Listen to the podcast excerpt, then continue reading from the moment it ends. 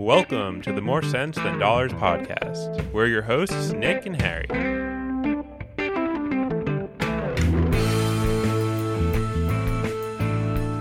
Episode 15 here. We're finally back after a little break. Coming in real hot after the extended break. I'm excited to be back. Back in It the is. It's nice to be back in the booth. and we're talking about renting an apartment. Something I don't know, I think most people will do at some point.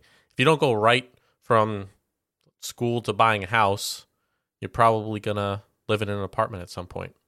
Actually, Yeah, if I mean, in school, lived- Like, yeah, Yeah. that's what I was about to say. I'd lived in two apartments before I even graduated, so let's start with highs and lows. It's been a, a while since our last episode. What good things have happened? So uh, my high, I, I've mentioned a few times the ongoing struggle to get a new graphics card. Uh, shout out to our friend Terry. Um, he did get lucky enough to get a new one, and he passed along his old one on to me, which is still a pretty big upgrade. Um, so that's a pretty big pro. I've had Nice. money set aside for that for a while. Con, again on that trip, I spent a little more than I was planning on. Part of me knew going into it that was going to happen, um, but I don't. I don't go on vacations that much, especially since COVID and all that. So might as well make it worth it when I do.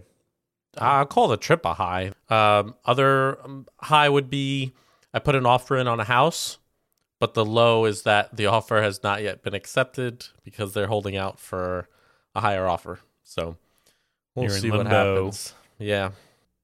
All right. Let's talk about renting an apartment. So the first thing you have to decide is what can you afford? That's going to decide a lot uh, on what type of apartment you're getting, where you can get one, the neighborhood, a lot. Yeah, it's probably going to be the biggest determinant of what apartment you end up with or neighborhoods. It's going to be the biggest sort of like you need to make some cuts. There's there's a lot of apartments out there, so the first one is just going to be purely budget based. And what's what's a good way to to figure that out, like a rule of thumb? Yeah, so the the very common rule of thumb if you if you Google, you know, how much should I spend on rent, everywhere you look is pretty much going to say 30% of your gross income should go towards rent. Um, you'll also see a lot of places, I know, especially in New York, this is common. The math works out to the same, but they'll say that to be eligible, you need to have an annual income that's 40 times the monthly rent. And if you do the math there, you'll see that that works out to the same 30% number. So you could take your salary. Remember, your gross is before taxes, and everything gets taken out. So take your salary, whatever you make in a year, and divide that by forty. So let's say you're making eighty thousand dollars a year. You can swing, or you should be able to swing, uh, two thousand dollars a month for your rent, and that should include utilities. Uh, that should be your living expenses. So, Yeah. So that should include utilities and, and parking and anything Renter's insurance, Yep. whatever else.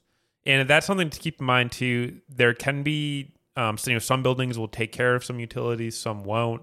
Some have parking included, some don't. So those are ways that different places sort of massage the numbers to fit in more search results or whatever. So I know it can be tempting to leave those off to justify getting a more expensive apartment. I've been there. I've I've tried to do that, but really look at the whole thing because that's actually what you're going to end up spending on your housing. That's a good place to call back budgeting and how this is going to fit into your needs, part of your budget, right? So Right. maybe you could uh, afford 30% towards your rent, but there are going to be other needs within that 50% of your budget.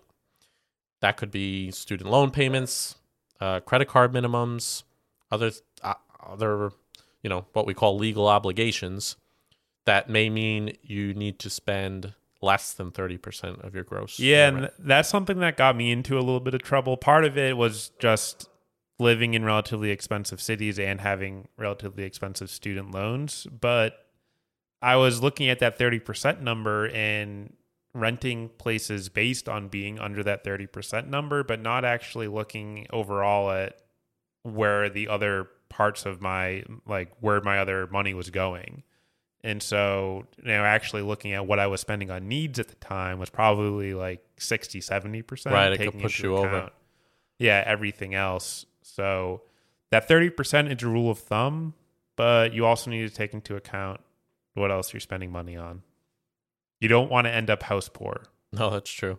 So if if finding your budget is the first step, we have this sort of I guess it's step 2 part of one which is are you going to have a roommate because that's going to decide the apartment you can go after too. If, you know, you'll have your personal budget, if it's only you, that needs to cover the entire apartment. If you have a roommate, that's your piece of the total rent. Yep. Um, but there's two ways to approach the roommate situation, which is: Are you going to be looking to move into a empty apartment with someone else? So this is someone that you you know have met before moving into the place, and you together have to pick a budget. That's a little different because you and whoever else is looking, it could be more people. Maybe you're looking for a house with four or five people to rent, and all of you need to have this discussion beforehand to come up with a budget. The other option, and I've done both of these, but when I was first moving to New York, I did this, and I, I did this in DC a couple times, where I moved into an apartment that had an empty bedroom. So I was technically splitting the cost with roommates, but you know the budget was already set. Like they were already paying three quarters of the budget for a four bedroom. I was just coming in, and if I wanted the place, I was going to pay that remaining amount. And so there's two different scenarios to think of when you're looking at searching with or for a roommate. So I've only done the first you mentioned, um, moving into a new place, but I'm trying to think how we did it because you and I have done, have looked for and found three apartments, right? Two in DC and one here, one in Brooklyn. Yeah. Yep. And I think we did some we had some spreadsheets for amenities and we kind of talked through you have to decide which amenity we'll get into this later around amenities but you have to decide together which ones are most important are there any that you both really want are there any that you aren't that important to you but are important to the person you're living with there's more decision makers in the deal and i yeah i think that's I, how we did it i don't remember. Yeah, I think we had a spreadsheet when we went through it, and I think a big thing here is we were lucky where I think our deal breakers were in alignment. Yeah, and so we we you know we are good friends and we're good made good roommates as well. But for a lot of people, like living with your friends doesn't always work out, and that could just be like you have different. Yeah. There's one thing to have different preferences, but having different deal breakers is something else. So if if one person wants to save money by not paying for AC and, and thinks paying for central air is a waste, and the other person refuses to live anywhere without central air, it's gonna be hard to get a that, place. That's one of yeah, that's one of those just like then you know the foundation is is rocky there. That that's not going to be a lasting solution. So identify some of those deal breakers, figure out your own, and ask those other people you're going to be living with theirs. Well, that's a good point. Like doing that ahead of time before you actually start looking because that yeah don't that make the, don't and then like this has happened with like my siblings and stuff don't make the mistake of assuming you're going to be good roommates with someone because you're good friends yeah like actually talk about uh, you know just because you are good friends with someone doesn't mean you know what kind of a roommate they are or what they True. value in a living situation so make sure you talk about the things that just friends normally wouldn't um, before you start living with them so once you've decided that you kind of have your your budget in mind, you have to decide are you going to do this yourself or are you going to use a broker? Uh, pros and cons to both. What would you say are some of the pros of uh, having a broker help you find a place? Yeah, well, the, it's the convenience of it. Though the whole point of using a broker is that they they're a real estate agent, but is they're they're helping you find a place to rent instead of buy. So they're they typically will know the area pretty well. So if you're in a unique situation, if you're moving from out of town, you might not even have a chance to see the place before you move there.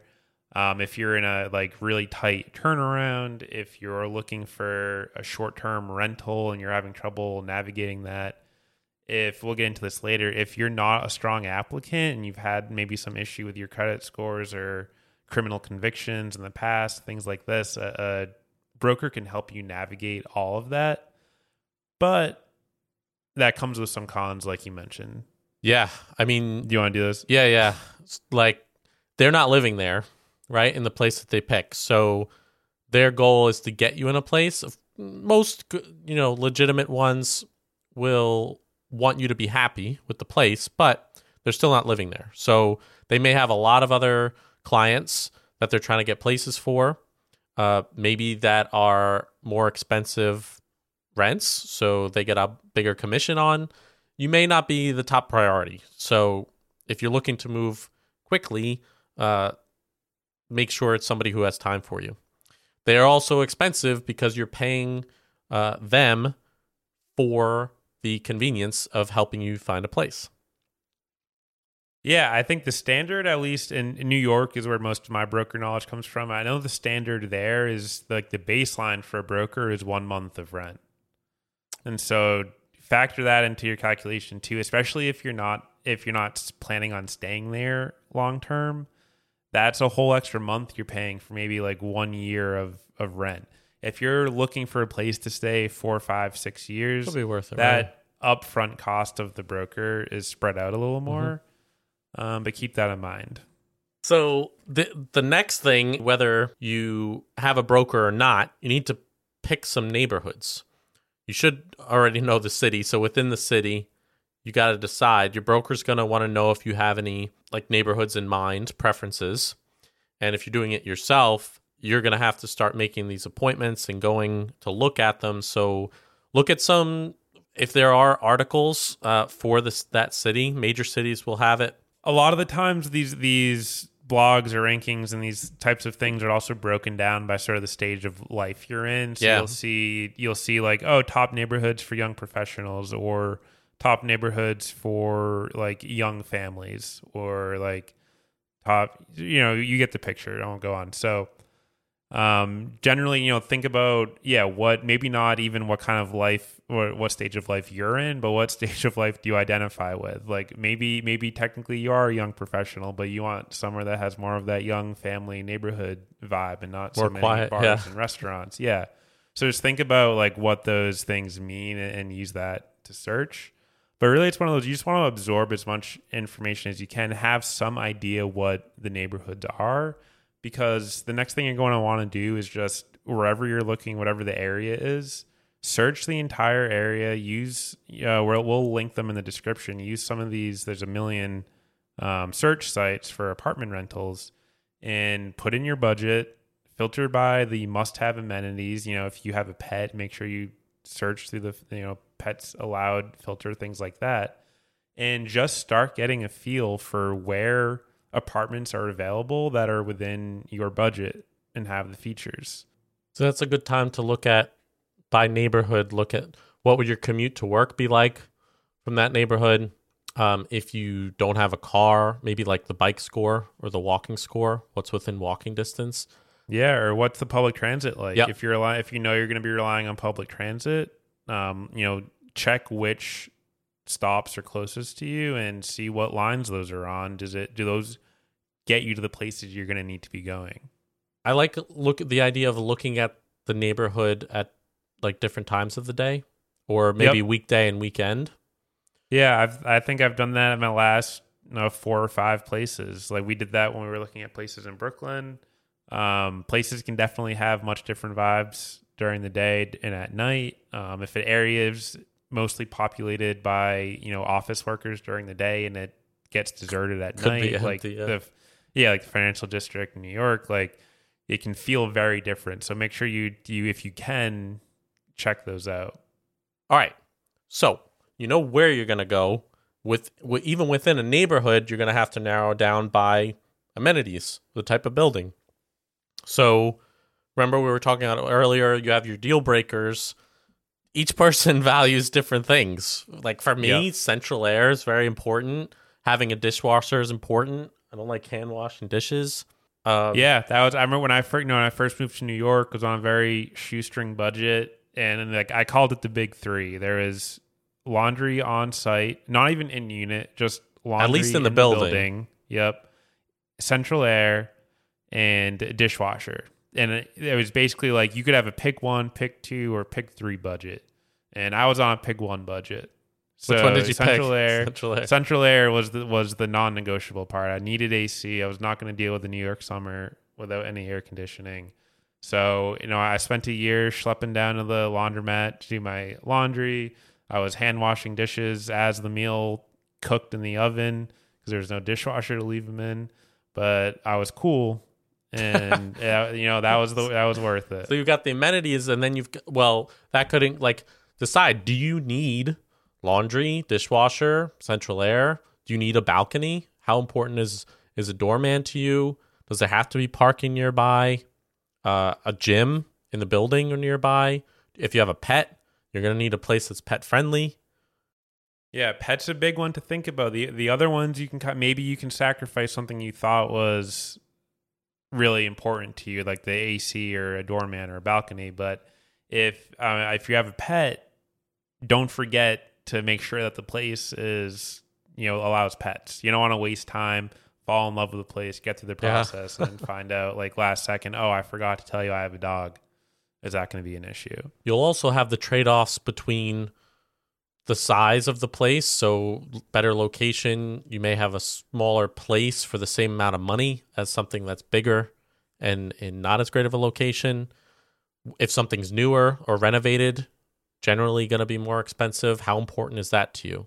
Are you okay Yeah. with something a little bit older? Does it have to be modern and new? So, this is different for everybody. We can't tell you, you know, what it has to be, but you have to decide. And the last thing I think thing I'm going to mention as far as deciding which apartment you actually go look at is be mindful of the turnaround for tenants in whatever location you're searching. All right, and now let's say you're you're getting ready for you, you got your neighborhood narrowed down. You got to decide how are you as an applicant if you're getting ready to apply for a place. Yeah, know the know the things that can make you look bad as an applicant basically. They're going to check your credit. They're going to probably do a background check.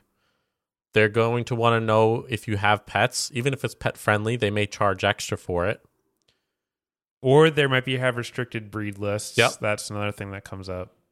They may ask for references, so so you may need to give your last landlord, and if you have any unpaid rent or you weren't a good tenant and trash the place, that's could come back to haunt you. So Yeah, and this is where you know if you do hit a couple of these boxes, especially if you have certain felonies, you might just get outright denied on most applications, and you might need to go back to them and make the case to the landlord, the leasing company, whoever it is, that you are a good tenant.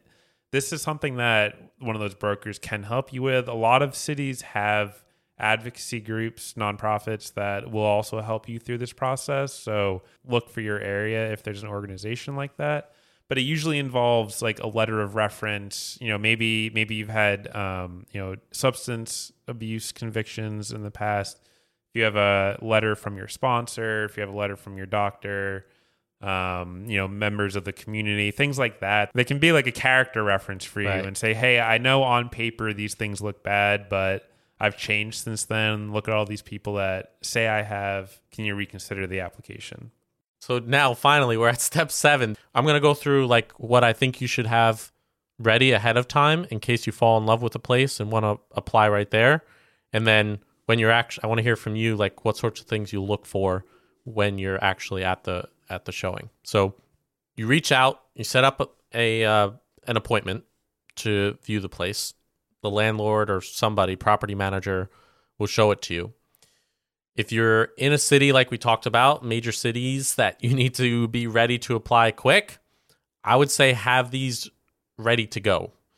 Probably proof of employment, pay stubs to show you have income coming in.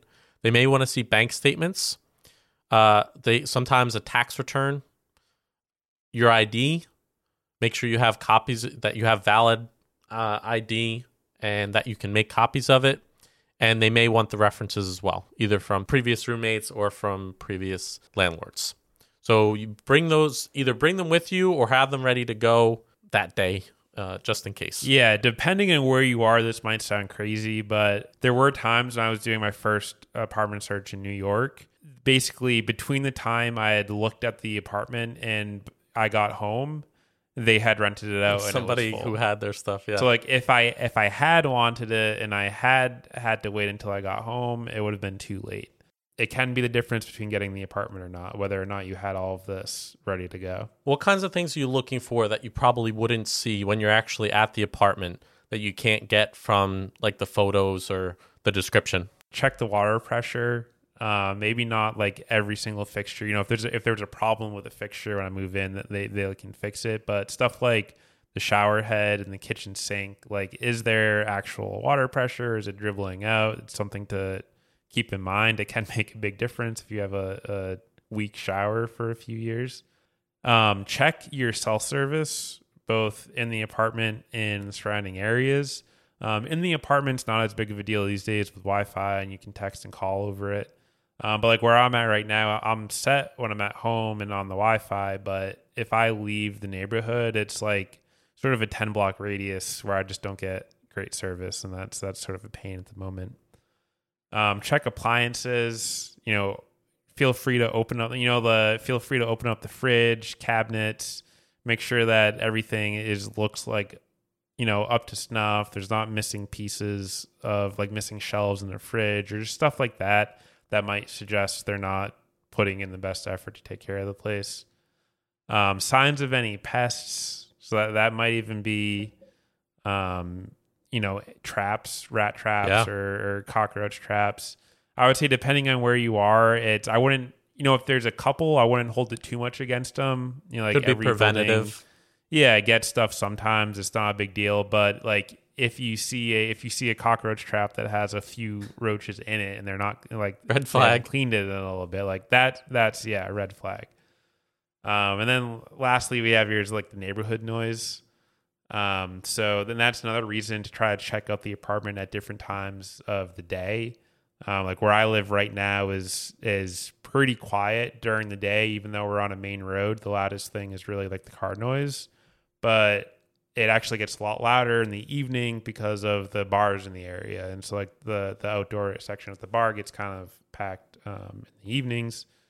So that's something to keep in mind too, if that would be a deal breaker for you. All right, so once you've decided to apply, our last thing is just to make sure you don't get scammed. There's a lot of rental scams. More and more of the process is happening through digital communication without actually meeting a person, which just introduces more opportunities for deception. And like the one that we had in uh, in college in DC, you know, I'm realizing met a lot of these like things to look out for. Where Yep. if they don't want to meet in person, they may not want to talk on the phone. Uh, they're saying you can move in without even like sight unseen, without even looking at it. They might ask for money ahead of time without your without signing the lease or without seeing the place. The price could be a lot lower than everything around it for a place that seems good. If they're not screening you at all, or if they want you to sign a, uh, a lease that's not totally filled out. That's major red flag. Yeah, we had we had one that we went to, and it turned out they the place that it was on Craigslist. I think we found it. I think that one, if I remember correctly, what you'll see a lot, they wanted like a couple hundred dollars for like the key deposit. Right. And they're like, send you the key and like we'll sign the lease later. Once you send them the money, they just drop off the grid and Luckily, we went to the actual address and saw before we sent them the, the key deposit and saw that it was not actually for rent. If it looks too good to be true, it probably is. yeah, make sure it passes the smell test. Yeah. Trust your gut. So, what should the takeaways be? If you're if you're ready to rent an apartment now, you should follow these steps. You should find out what your budget is. Don't stretch yourself just because you can. Uh, use the thirty percent rule, but if you can find something that you like less than that, definitely do that. Gives you more room for other stuff in your budget. Yep. I would say start if you know you're going to be moving like in the next or if if you know you're going to be moving at some point in the future and you know the area you're moving but you're not too familiar with it, start doing some research now because Yeah. it's one of those things where casually doing a little bit of like if you spend 5 minutes a day for like 3 months looking at neighborhoods and places available, you're going to realize all of a sudden you have a pretty good feel for what's available in different areas. That's true. And it's it's not something you want to like cram for the night before you go apartment searching and like try to fit in all this knowledge. Like it, it should be an exciting, fun process. It shouldn't be stressful. So give yourself some time and give yourself time to get familiar with the area you're looking in before the pressure is on to actually pick a place. I find that yeah, if you if you are doing making those choices like what amenities you want, the it can be overwhelming to find a place because there are so many places available. But if you start making those decisions, do, narrowing down your search a little bit, the the decision starts to make itself. Like when you have Yep. when you have criteria, you're only working within a small box, and then then you don't have to worry about getting FOMO or anything because you've found a place that meets what you're looking for. So Yep. uh, if you do make sure you have all of those uh, if you are looking to get a place soon all of the um, bank statements and everything i mentioned like make sure your license is valid you don't want to not be able to get a place because you have an expired license or something and i, I think it's kind of like you said like try to have fun with it it's like Yeah, it is yeah. a big decision but it's it can be cool to you know see see new places and get a feel for your neighborhood and your city and Yeah, I was gonna say. So I yeah, I've been in eight apartments since 2012. I, I've moved a lot across you know three different cities, and for me, like the the actual moving process is the part that sucks. And there, there's only so much you can do to make that less sucky. I, I don't even want to say you can try and make it fun because I, I don't think you can. But the actual apartment search part itself is is fun. It's exciting. You can take the Like said, I've- financial I've stress been- out of it. Yeah, I've been through it a lot and I still like look forward to that yeah, that excitement of finding the place that's going to be your next home. So try to separate, you know, if you're dreading the move, try and separate that from the actual apartment search part and have some fun with it, enjoy it and deal with the move when the time to move comes. All right, everybody. So let us know if you have any questions. Show notes are going to have a bunch of resources around Yeah, searching for apartments. Uh, we'll list the scams, best amenities, all that stuff. We'll, we'll have a lot for this one. So thank you so much for listening. Tune into the next episode. no more breaks. Glad to be back. We're back on it. Thanks, everybody. You've been listening to the More Sense Than Dollars podcast.